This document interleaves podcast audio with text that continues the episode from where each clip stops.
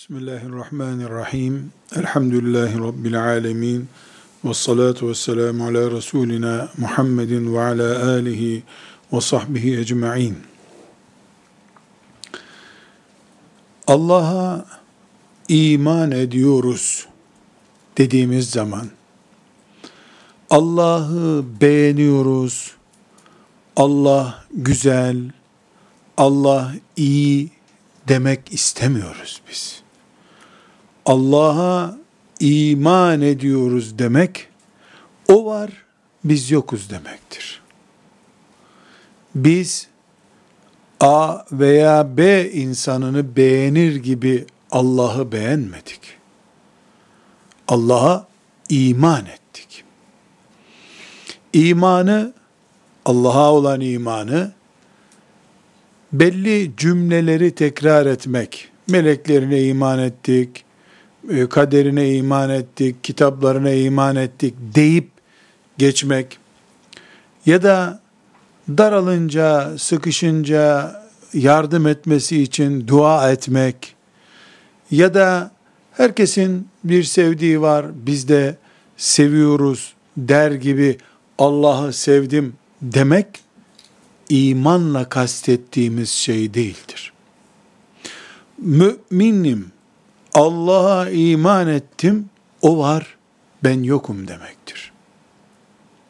Her şey onun içindir demektir.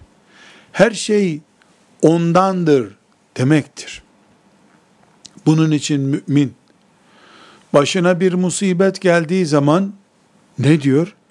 İnna lillahi ve inna ileyhi raciun diyor. Biz Allah'tan geldik. Allah'a teslim olduk, ona döneceğiz. İman bu ise eğer, böyle anlamamız gerekiyorsa ki elhamdülillah böyle anlıyoruz. İnşallah da böyle anlayarak hayatımızı tamamlayacağız. Rabbimizden bunu niyaz ederiz. O zaman dünyada müminin en çok güvendiği şeyin de Allah olması gerekiyor.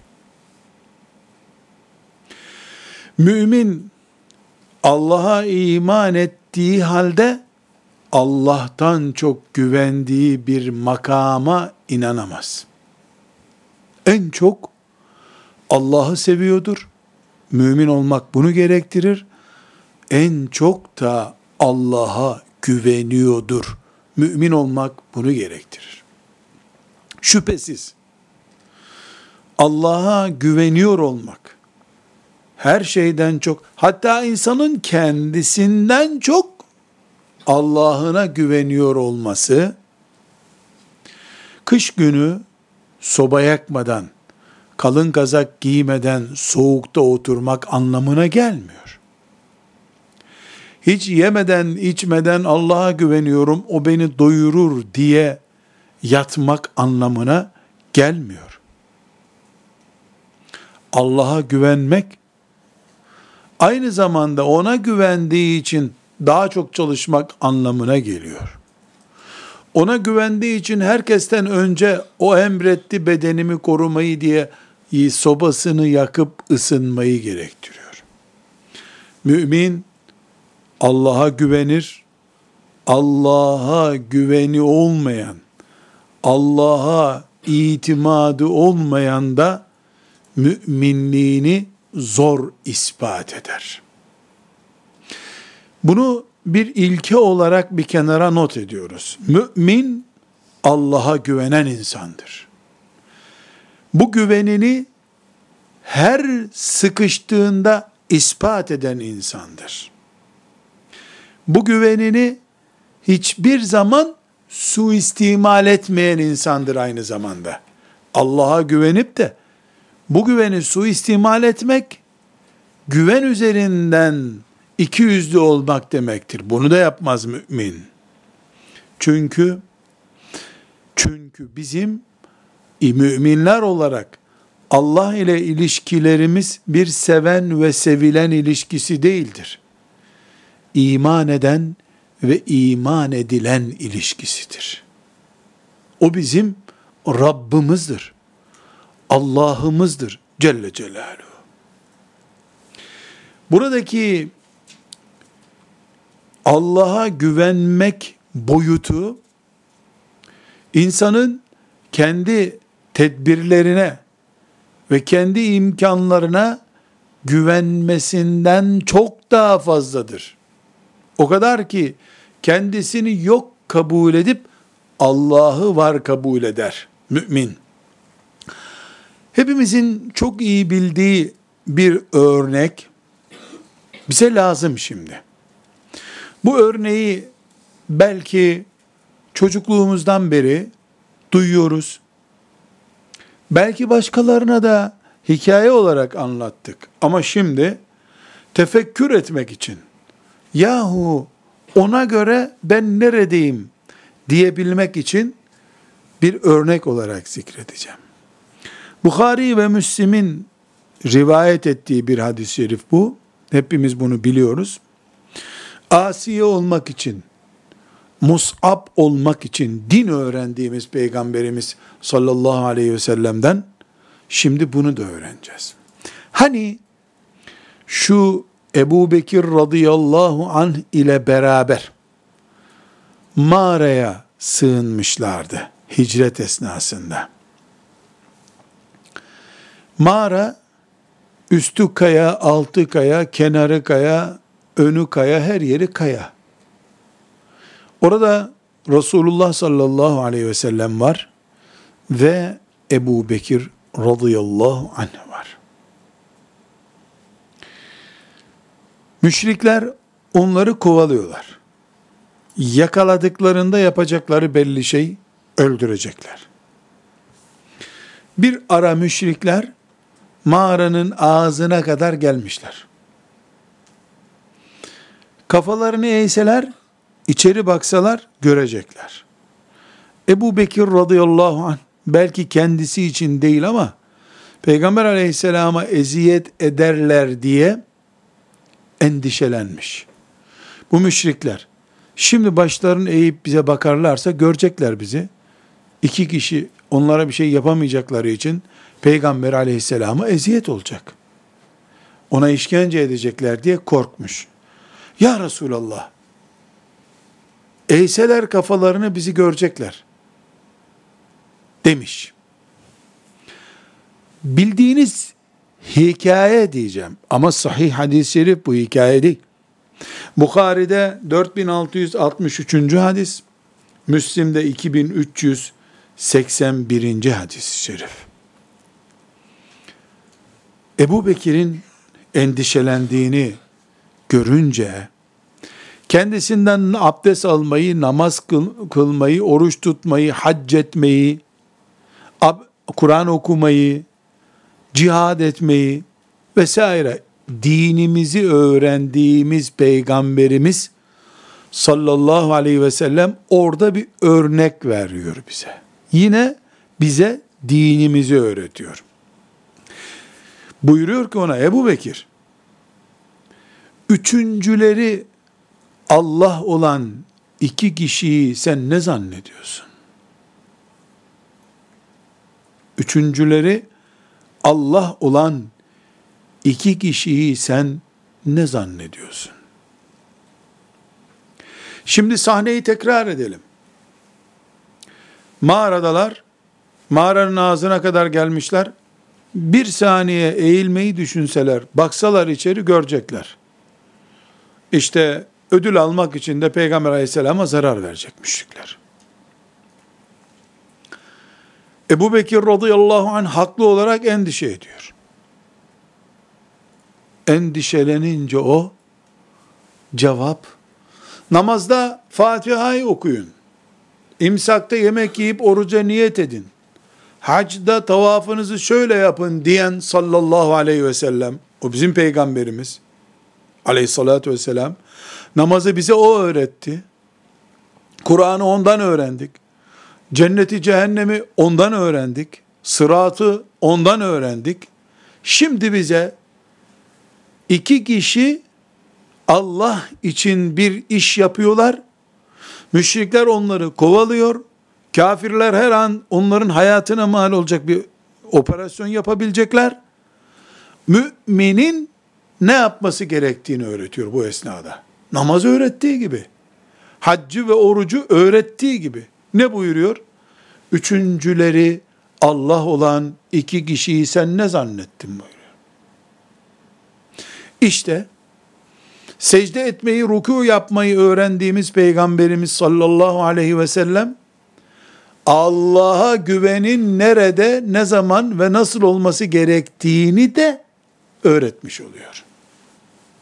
Nasıl bir Müslüman secde ederken mesela ayaklarını uzatıp alnını yere koymadan secde etse, biz onun için ne diyoruz? Böyle secde olmaz diyoruz. Nereden biliyoruz öyle secde olmadığını? E çünkü Resulullah sallallahu aleyhi ve sellemin secdeleri böyle değildi diyoruz. Ellerini yere koyarsın, iki elinin arasına alnını, burnunu değdirecek şekilde toprağa koyarsın, secde böyle olur diyoruz. E sen yanağını koyarsan secde diye, olmaz mı secde diyoruz. Aynı şekilde Resulullah sallallahu aleyhi ve sellem, iki kişi Allah yolunda sıkıştıklarında, Allah yanımızdadır. Allah bizimle beraberdir'i iman olarak bize öğretiyor. Bu da gösteriyor ki mümin Allah'a güvenen insandır. Ve bu güveni masasında otururken değil, sıkıştığı zaman devreye giren insandır. Elbette ders kitaplarını okurken, tefsir dersi yaparken, konferans dinlerken, 30 kişi 40 kişi bir aradayken ya da polis kapıda senin için güvenlik olarak beklerken herkes Allah'a güvenir zaten. Mağarada kılıç darbesini boynunda hissettiğin zaman Allah'a güvenmen, tam secde, tam ruku yapman, tam oruç tutman, tam hac etmen nasıl Resulullah'a uyduysa, o zaman da Resulullah sallallahu aleyhi ve selleme uydurulmuş bir güven, Müslümanca güvendir. Yoksa teravih namazı kılarken, 500 kişilik bir camide tehlike yok, başına bomba düşmüyor. Hey Müslümanlar Allah'a güveniyoruz mu diye bir anket yapılsa, İmam Efendi camide anket yapsa, ben pek güvenemiyorum, kendimi burada güvende hissetmiyorum diyen bir Müslüman olur mu camide? Herkes orada güvende zaten. Mağarada, ölüm kokusu burnuna kadar değdiğinde, üçüncü Allah'tır. Ya da teksem, ikincim Allah'tır benim. Dediği zaman mümin, iman tamam demektir. Elhamdülillah. Evet bu güvende eksikliği olan kafirdir, müşriktir denemez. Denemez. Ama mümin böyle güvenen insandır denir. Öbürü de bu güvende bir sorun varsa ne demek? İmanda da belli bir kademe sorun var demektir. Bu sorun yüzde bir midir? Yüzde otuz mudur? Yüzde elli sekiz midir? Bunu Allah bilir. Ne kadar her an dökülebilecek çürük bir iman sahibisin, ne kadar da güçlü iman sahibisin bunu Allah bilir. Kendi kendini kimse kandıramaz. Yani kandırmaya gerek yoktur. Burada Resulullah sallallahu aleyhi ve sellemin mübarek hayatından Kur'an-ı Kerim'de de zikredilen bu sözü Kur'an-ı Kerim de onunla söylediğini Resulullah sallallahu aleyhi ve sellemin böyle konuştuğunu Kur'an da söylüyor bize. Hadisi şeriften de söyledik. Böyle bir imanı vardı sallallahu aleyhi ve sellemin ve o imana bizi davet ediyor üstelik. Siz de böyle iman edeceksiniz. Ebu Bekir'e bu imanı hatırlattı. Ama bir kadın daha var. Bir kadın daha var bu dünyada. O kadın aynısını yaptı. Hem de peygamber sallallahu aleyhi ve sellem'den binlerce sene önce. Musa aleyhisselamın anasına da Allah ilham etti. Bu bebeği denize at dedi. Kim bilir? O sahnede biz onunla beraber değildik. Şeytan mı bana vesvese veriyor? diye tereddütler etti. Bir daha düşündü, bir daha düşündü. Baktı ki kalbi Allah'tan gelen bir ses duyuyor. Bu çocuğu at denize. Bir sandığa koy, at. Biz onu sana çevireceğiz. Biz onu sana çevireceğiz. Sözünü ilhamını alınca sanki beşiğine koyar gibi çocuğu attı denize. Veya Nil nehrine attı. Bu kadın da Allah'a güvenin simgelerinden biri işte. Bu simge nasıl o kadının üzerinde uyarlandı? Çünkü kadın garanti belgesi sağlıklı, geri gelecek, hastalanmayacak, denizde üşümeyecek diye kimse belge vermedi ona. Kalbindeki hissiyatı Rabbim diye neticede e, bir peygamber annesi de olsa bir insan bu ve annelik hissiyatı taşıyor. Buna rağmen Allah'tan gelen sesi şaşırmadan, itimat sıkıntısı yaşamadan olur kabul etti. Üç günlük çocuğunu kundağa koydu, bir sandığa bağladı, sandığı attı. O Allah'a güvendi, Allah onu mahcup etmedi. Acaba deseydi, o bu şerefe ulaşamayacaktı. Resulullah sallallahu aleyhi ve sellem Ebu Bekir'i, üçüncümüz Allah'tır. Ne zannediyorsun sen diye itimada davet etti.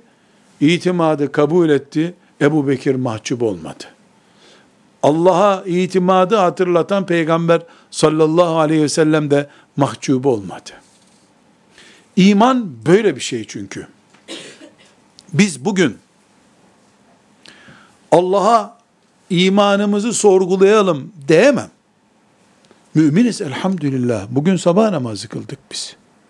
Belki de bugün içimizde bir cüz Kur'an okuyan vardır. Böyle bir yerde herkes test etsin bakalım Allah'a imanınız var mı de, denirse bu imana yakışmaz bir söz olur zaten. Böyle bir şey denemez maazallah.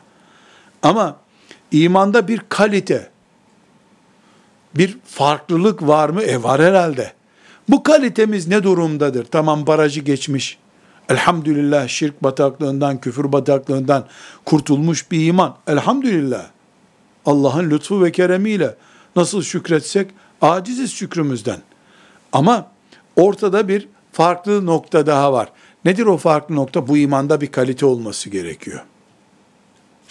Her şartta, her zamanda müminin hiç tereddüt etmediği bir iman olması gerekiyor. Ana hedef bu. Bu hedefe doğru koşuyoruz.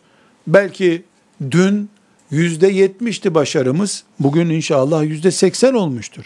Yarın da yüzde doksan olsun istiyoruz. Başarısı artsın imanımızın. Gücü artsın, ivmesi yükselsin istiyoruz. Onun için de diyoruz ki imanımızı Allah'a güvenimiz açısından test etmek zorundayız.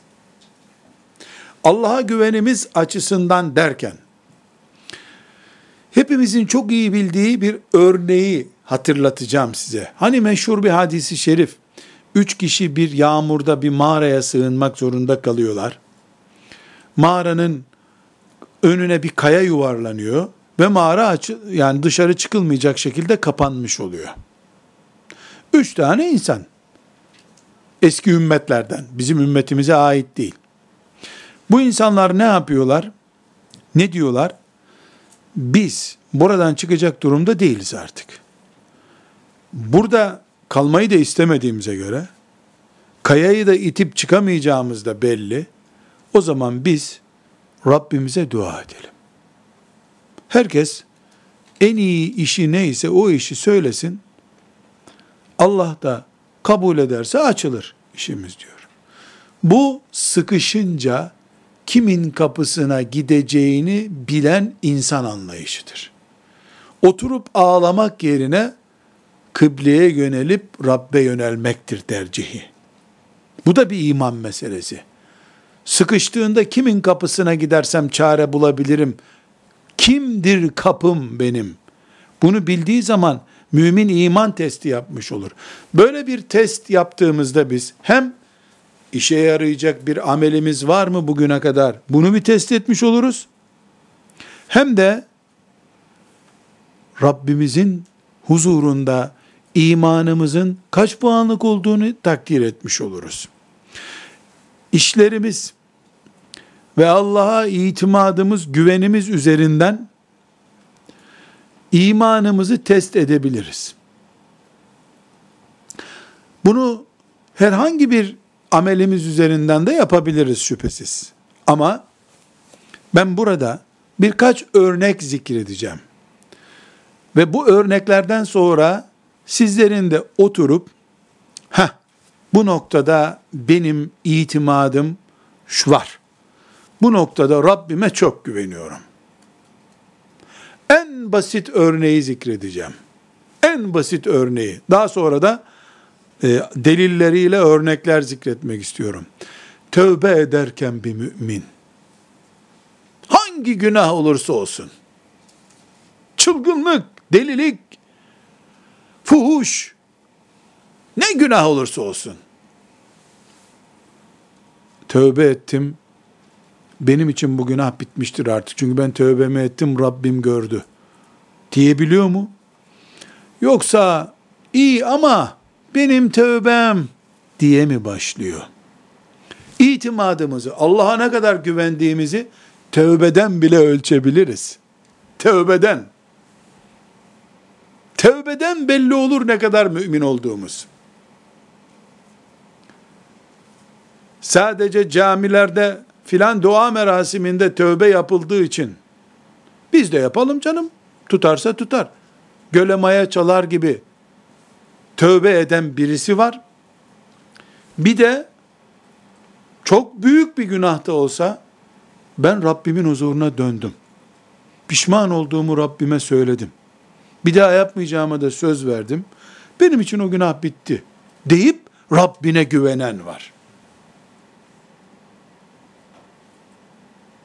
İşte bu müminin kimin kulu olduğunu gösteren itimat düzeyidir. İman lafla değil, iman eylemle. Bu eylemlerin başında da itimat gelmesi gerekiyor. Çünkü Kur'an ve alallah fel yetevekkelil mutevekkilun güvenecek olan Allah'a güvensin buyuruyor. Allah'a güvenmeyi emreden Allah'tır. Celle Celaluhu. Şimdi belli başlıklarla bu Allah'a güvenimizi test edelim. Nasıl test edelim? Şimdi bunları not tutalım. Bir, mesela birinci başlığımız dua konusunda Allah'a güveniyor muyuz? Birinci başlığımız bu olsun.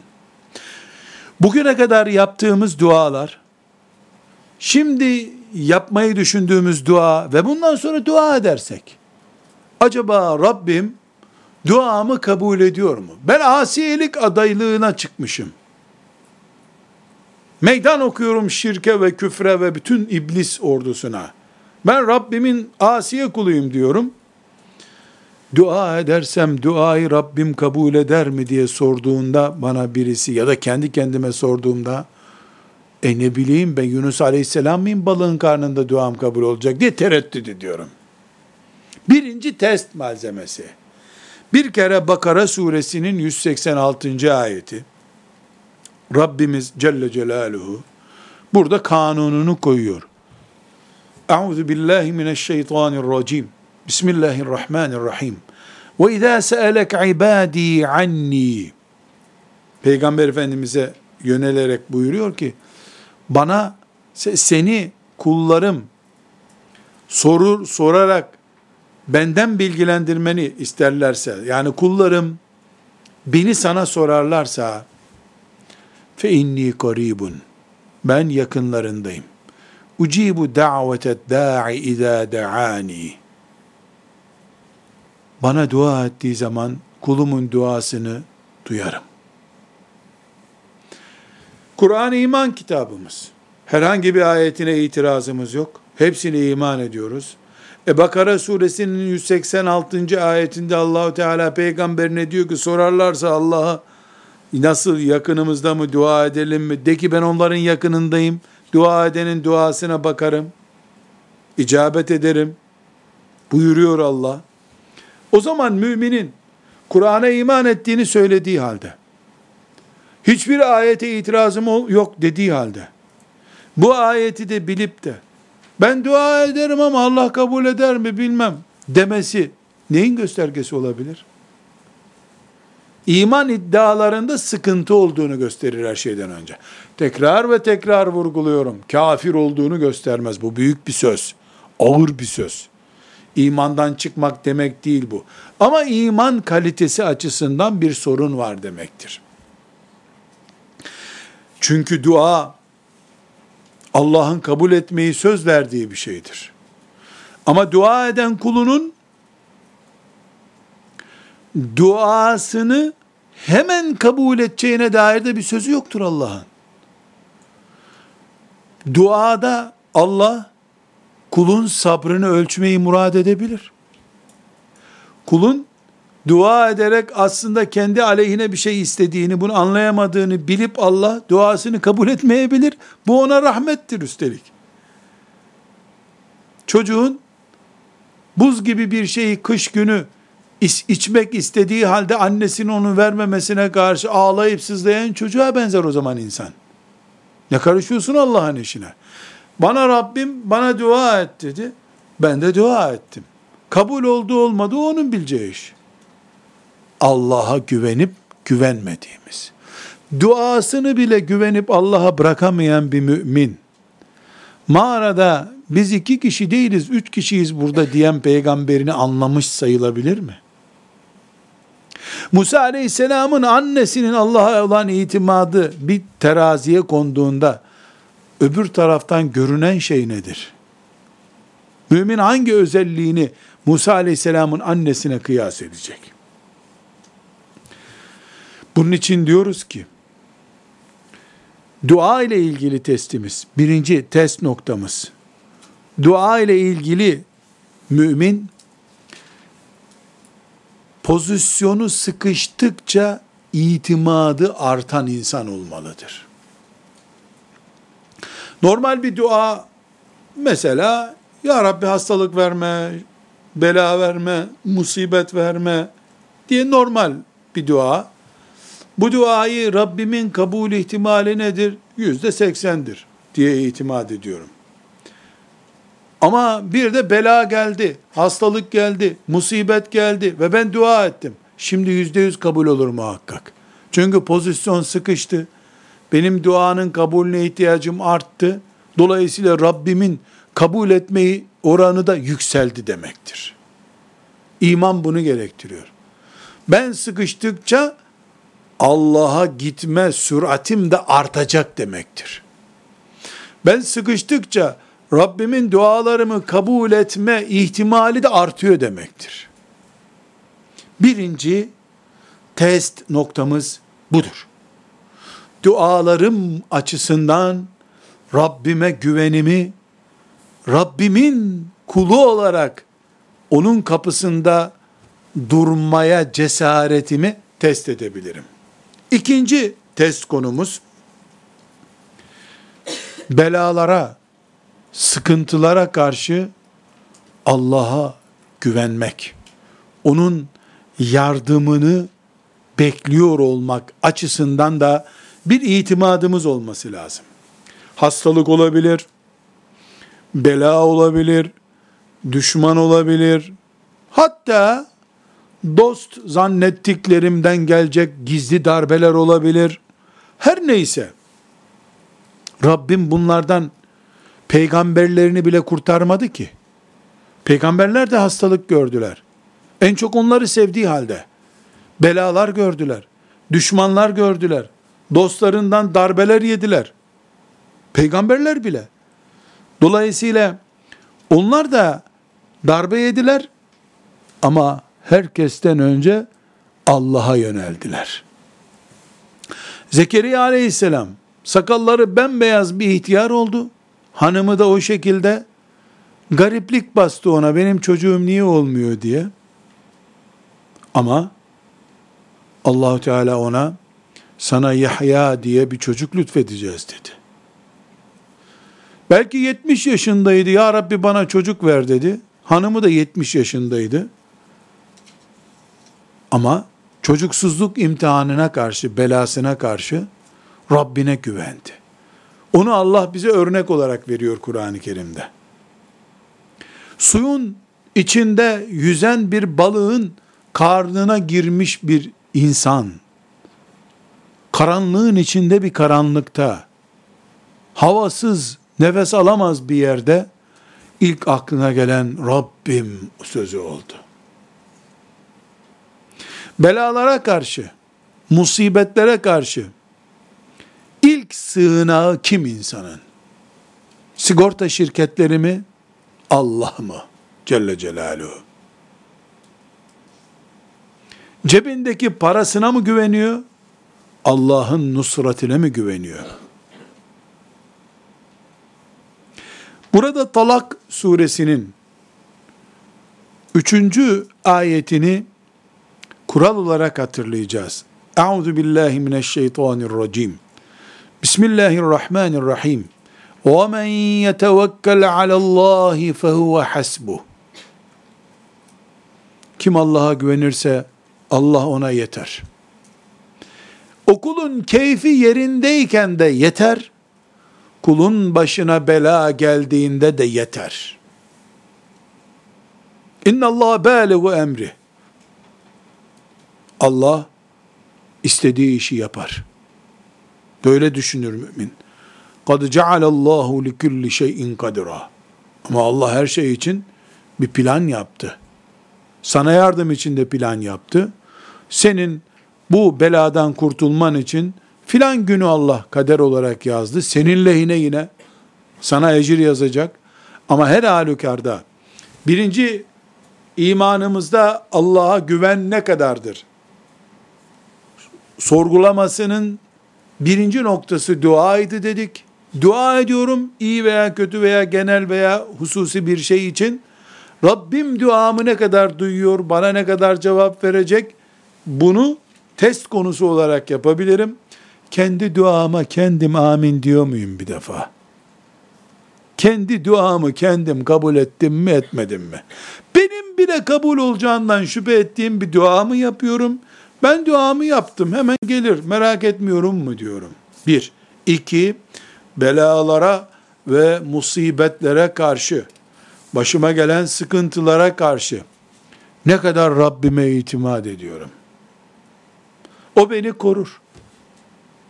Korumadıysa beni cennetine almak istiyordur, onun için korumuyordur. Bana sevap yazmak istiyordur, onun için bana bu belayı vermiştir deyip daralan hayatı Allah'la genişletebiliyor muyum? Şeytan ve müşrikler ve kafirler beni dünyada ezmek istedikçe ben göklere kadar başımı dik yürüyebiliyor muyum? Allah'a güvenmek bu demek. Şeytan beni ezmek istedikçe ben de zaten sinip kayboluyor muyum? Ve bundan da tövbe etmem gerektiğini hatırlıyor muyum? Ya da öyle miyim? Allah'a güvenimizin ne olduğunun ikinci testi. Üçüncü testimiz, rızık konusunda Allah'a itimadım var mı? Yarattı, aç bırakmaz diyebiliyor muyum? Elbette kul olarak tembel, hantal görüntüm benim için suç. Ben çalışırım. Didinirim, gayret ederim. Gerisini de Allah'a bırakırım. O beni doyurur. Karıncaları aç bırakmıyor da beni mi aç bırakacak? Derim. Ne kadar diyorum? O kadar müminim. O kadar samimiyim. Aslında rızıktan şüphe eden, köpekleri bile, domuzları bile aç bırakmayan Allah'ın secde eden, secde eden, ruku yapan, Kur'an okuyan kulunu aç bırakacağını zannetmesi, imanla bir kutuda durur bir şey midir? Kimi aç bıraktı Allah da? Mümin kulunu bırakacak. Hantal tembel insanı cezalandırır. Onu aç bırakmak değil, terbiye etmektir o. Tembel toplumu diğer toplumların gerisinde bırakar. Onlara musibet bile verir. Hele hele müminseniz siz niye tembelsiniz diye onların üstüne taş da yağdırır Allah. Bu ayrı bir mesele. Ama ben en azından bireysel olarak kendi başıma Allah, ben ve rızık bu üçgeni asla tartışmam. Niye demeyeyim ki? Ben onun kuluyum. Ben ondan rica etmediğim halde beni yarattı. E beni yarattığına göre benimle ilgili rızık planı da onun işi zaten. Değebilmeliyim mümin olarak. Değebildiğim zaten benim değebildiğim zaman özellikle imanım zirve yapmaya doğru yürüyor demektir. Hud suresinin 6. ayetinde Allahu Teala bize bunu işaret ediyor. Euzu billahi mineşşeytanirracim. Bismillahirrahmanirrahim. Ve ma min dabbetin fil ardı illa alallahi rizkuha. Yeryüzünde ayaklarıyla yürüyen her canlının rızkı Allah'a kalmıştır. Onun rızkı Allah'ın işidir. Ve ya'lemu mustakarraha. O onun nerede yaşayacağını da bilir. Ve mustevda'aha. Yaşamı bitince nerede yığılıp kalacağını da o bilir. Küllüm fi kitabin mubin. Bunların hepsini de bir kitapta yazdı Allah. Tesadüfen olmuyor bunlar. Herhangi bir karınca trilyonlarca sayılamayacak kadar çok olan karıncalardan herhangi bir tanesi yaratılsın bir bakalım sonra bir yerden ona bir buğday tanesi buluruz diye yaratılmadı ki. O karınca yaratılmadan önce onun rızkını da planladı Allah. O karıncayı yiyecek olan bir böceğin rızkı olarak karıncanın böcek olacağını da yazdı Allah. O böceği yiyecek olan başka bir böceği de Allah yazdı. Bu kadar ince hesabı olan bir Allah'ın kulu açlık sıkıntısı çeker mi? Açlık korkusundan uykusu kaçar mı? Yoksa bu zavallı mümin şeytanın tuzağına düşmüş de direkt kafir ol sen Allah'a iman etme demediği için şeytan ona o da imanında bir sakınca yok zannediyor ama şeytan ona gizli gizli Allah'ın onu aç bırakabileceği yönündeki ikazlarını yapıyor. O da bu tuzağa düşüyor. Böyle mi oluyor acaba? Allah'a güvenimizin test edildiği birinci nokta ne dedik? Duamız. Ne kadar güveniyoruz? Onun duamızı kabul. İki, başımıza gelen belalar, musibetlere karşı Allahu Teala'nın bize yardım edeceğine, yalnız olmayacağımıza ne kadar güveniyoruz? Üç, rızık konusunda ne kadar itimadımız var Allah'a. Yarattığını yüzde yüz kabul ettiğimiz ve sonunda öldüreceğine de iman ettiğimiz Allah'ın yaratmakla öldürmek arasındaki rızık mücadelemizde bizi yalnız bırakar mı? diye sorsa bile bir insan o insanın sorusundan bile rahatsız olmamız gerekir. Hiç Allah'ın aç bırakacağına dair, rızık vermeyeceğine dair bir şey düşünülebilir mi ya? İnsan rüyasında böyle bir şey görse ben aç kaldım, Allah aç bıraktı beni. Kalkıp iki rekat tövbe namazı kılsa herhalde yerindedir. La ben rüyamda nasıl böyle bir şey görürüm? Rüyasında görmeyi bile mümin kabul etmemelidir. Gündüz bir gafletim oldu muhakkak ki gece rüyamda bunu gördüm düşünmelidir. Allah'a güveni konuşuyoruz. Mümin Allah'a güvenen insandır diyoruz. Ve bunu belli noktalardan test edelim diyoruz. Bunun için Sebe suresinin 36. ayeti, El-Ankebut suresinin 60. ayetleri iyi bir örnek olarak karşımızdadır. Bu ayetleri de şöyle incelediğimiz zaman Allahu Teala'nın rızık konusunu nasıl tekeffül ettiğini yani üstüne aldığını er rizku alallah rızık Allah'ın üzerine kalmıştır. O verir rızkı sözünün ne kadar gerçekçi olduğunu, teminatımızın ne kadar gerçekçi bir teminat olduğunu bu iki mübarek ayette görebiliriz. Dördüncü test noktamız. Ailesi olanların çocuklarını, eşlerini, yakın akrabalarını, kendisi aile sahibi olmasa da, diğer insanlara Allah'ı öğretmeyi, Allah'a davet etmeyi, çağdaş deyimiyle hocalık yapmayı, bir vazife bilip, bir insana namaz kıl diyen, yahu oruç tut diyen, etme bu haramdan uzak dur diyen, sözlerin sahipleri, çok hassas bir nokta şimdi.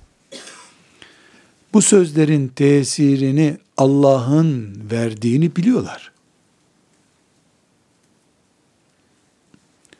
Allah'tır kalplere hükmeden. Bunu biliyorlar. Hoca, eş, anne baba her kimsen sen. Senin vazifen onu namaz kıldırmak değil. Namaz kılması gerektiğini ona hatırlatmak olduğunu biliyorsun sen. Allah istemedikten sonra Ebu Talib'i bile iman ettiremezsin. Allah isteyecek, lütfedecek, iman edecek. Kalpler Allah'ın elinde. Kalplere Allah hükmediyor. Bir hoca talebelerine nasihat ederken, bir hoca hanım insanlara Allah'ın şeriatını anlatırken, bir anne ve bir baba çocuklarına din öğretirken, onların dindar olması için nasihat ederken, eşler birbirlerine, arkadaşlar birbirlerine emri bil ma'ruf ve nehyanil münker yaparken, ben konuşurum, Allah dilerse taştan bile su çıkarır diyemedikten sonra Allah'a ne kadar güveniyordur bu insan. Ve bunun bu zafiyeti varsa eğer bunun sözüyle insanlar niye namaza başlasınlar? Niye haramları terk etsinler?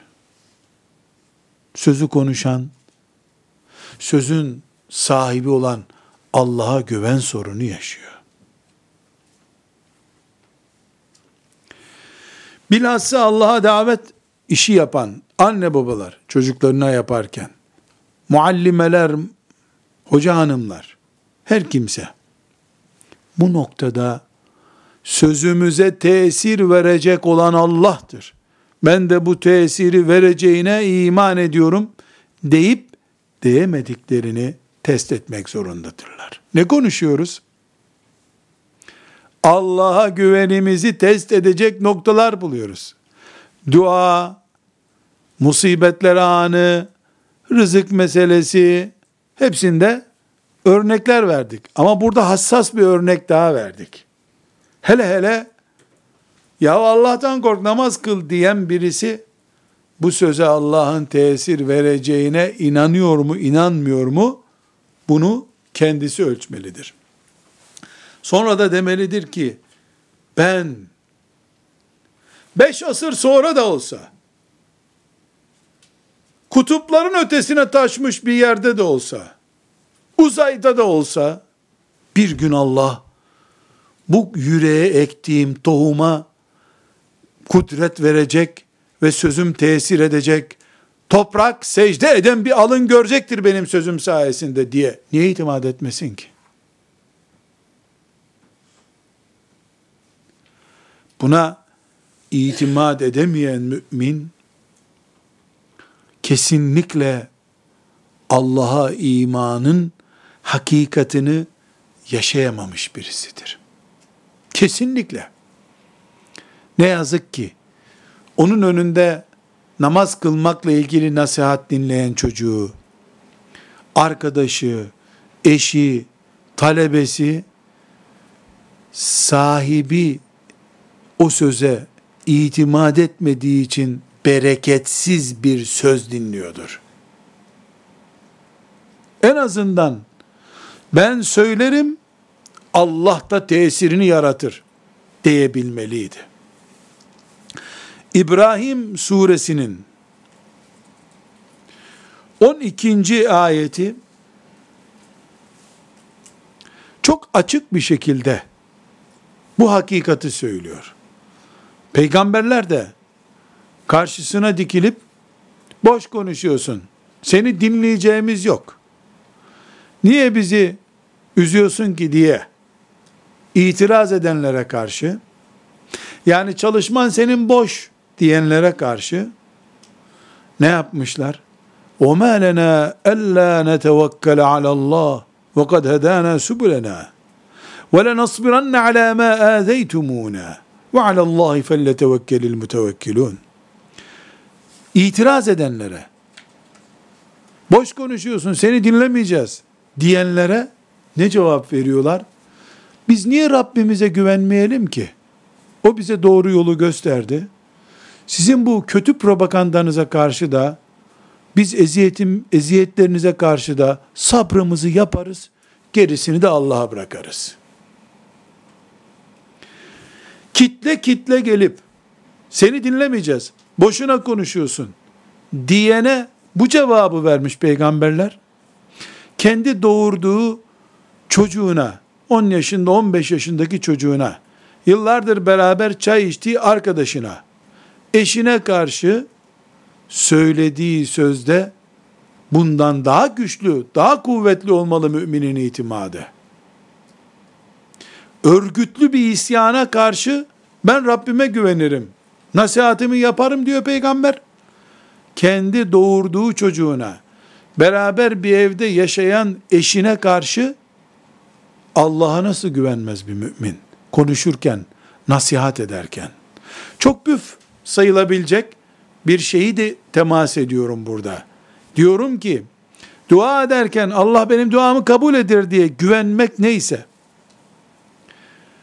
bela geldi, musibet geldi, ya Rabbi bizi kurtar deyip yalvardığımızda bizi kurtarması ne demekse, hocanın, annenin, babanın, ağabeyin, arkadaşın, bir insana nasihat eden birisinin ben konuşuyorum bu düzelecek inşallah. Rabbim 50 sene sonra da olsa bu bataklığı kurutacak diye güvenmesi de bu demektir. Eğer bir hoca hanım, bir hoca efendi, konuşuyoruz ama yani işte ne yapalım, kimsenin de dinleyeceği yok diyorsa, vay onun haline, onun imanında sorun var zaten. Nuh Aleyhisselam'ın 950 sene dayandığı imanı bununki 9 saniye dayanmadı. 9 saniye sonra çöktü bu. O 9 asır, 900 yıl sonra bile aynı heyecanla Allah'a çağırdı insanları. Ve bunu Allah bize örnek gösteriyor. Ve bizim için bir test konusu daha. Allah herhangi bir şekilde vaat ettiği zaman vaadinden caymaz. Tövbe edenlerin tövbesini kabul edeceğim buyurdu mu?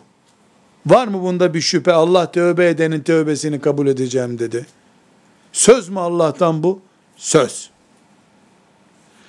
Siz bir sevap yapın ben 700 kat yazarım onu merak etmeyin diye söz verdi mi Allah? Verdi. Kimin sözü bu? Vaadallah. Vaadallah. Allah'ın vaadi bu. Allah'ın sözü. Buyurdu mu Allah? Mümin kullarım galip gelecek. Kafirlere galibiyet yok bu dünyada. Üç gün beş gün onlar şımarıklık yaparlar. Sonunda mümin kullarıma söz veriyorum galip gelecekler. Buyurdu mu Allah? Söz verdi mi? Verdi. Siz çalışın. Cennetimi size vereceğim. Ebedi cennette kalacaksınız diye söz verdi mi Allah? Defalarca üstelik söz verdi cennet vereceğim diye. Kafirleri cehenneme koyup sizin hepinizin intikamını alacağım kullarım merak etmeyin buyurdu mu Allah? Buyurdu. Sizi aç bırakmayacağım. Doyuracağım sizi. Buyurdu mu? Hem ne kadar yüksek sesle buyurdu. Kaç kere buyurdu hem de. Kalbinize huzur vereceğim. Sizi sıkıntıya düşürmeyeceğim. Söz verdi mi Allah? Verdi. Bu bu sözlerden işte en barizi tövbenizi kabul edeceğim mesela buyurdu. Cennete koyacağım mesela dedi. Peki ibadetlerinizi kabul edeceğim buyurdu. Yeter ki siz abdestle kılın namazı. Düzgün kılın. Ben kabul edeceğim buyurdu. Mümin oturup Allah'ın sözüne karşı ne kadar o söze güvendiğini test etmelidir. Eğer mümin Allah'ın mümin kullarını cennete koyacağından kendisi açısından mesela şüphe ediyorsa yani peygamberler girer. Ashab-ı kiram da girer. Eee Çanakkale şehitleri de herhalde girerler. Ben nereden gireceğim cennete?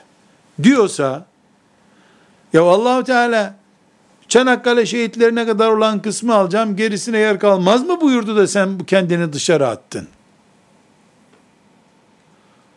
Ben cennete iman eden her kulumu alacağım. Buyurduktan sonra Allah, mümin ne hakla şüphe eder bundan? Bu noktada da iman testi yapmak zorundayız. Varlığı yokluğu açısından değil belki imanın. Ama imanımızın kalitesinin ne durumda olduğu açısından çok önemli. Tekrar toparlıyorum. Dedik ki Allah'a iman şaka bir şey değil. Günlük hayatımızın tercihlerinden biri değil.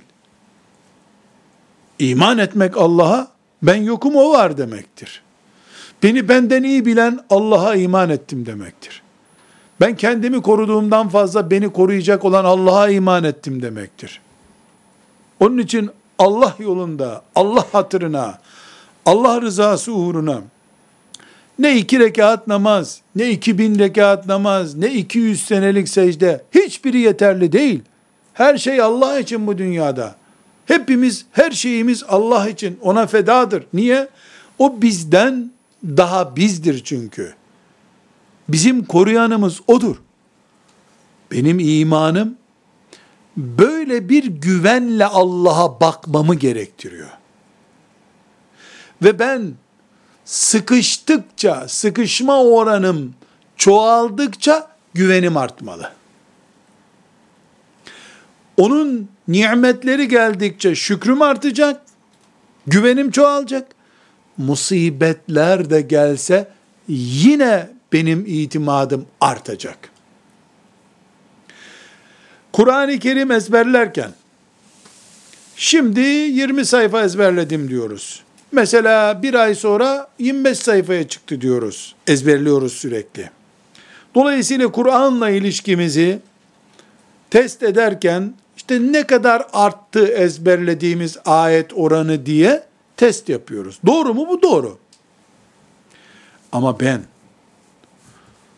ayetler dinledikçe, hadisler dinledikçe, olaylarla karşılaştıkça, dünyadaki belalarla, musibetlerle karşılaştıkça, İslam tarihini, peygamberlerin tarihini öğrendikçe, Allah'a güvenim mi artıyor? Ona sığınma kapasitem mi artıyor? Şeytanın beni çökertme oranı mı artıyor? Bunlar hep iman testi. Tekrar kırmızı ve kalın harflerle ikaz ederek yazıyorum. Birisinin Allah'a güveninde hafif bir sorun var veya çok sorun var, bu kafir oldu demez. Böyle değil. Bunu kafirlik, müminlik açısından konuşmayalım. Hangi açıdan konuşalım? İmanımızın pratikliği açısından konuşalım.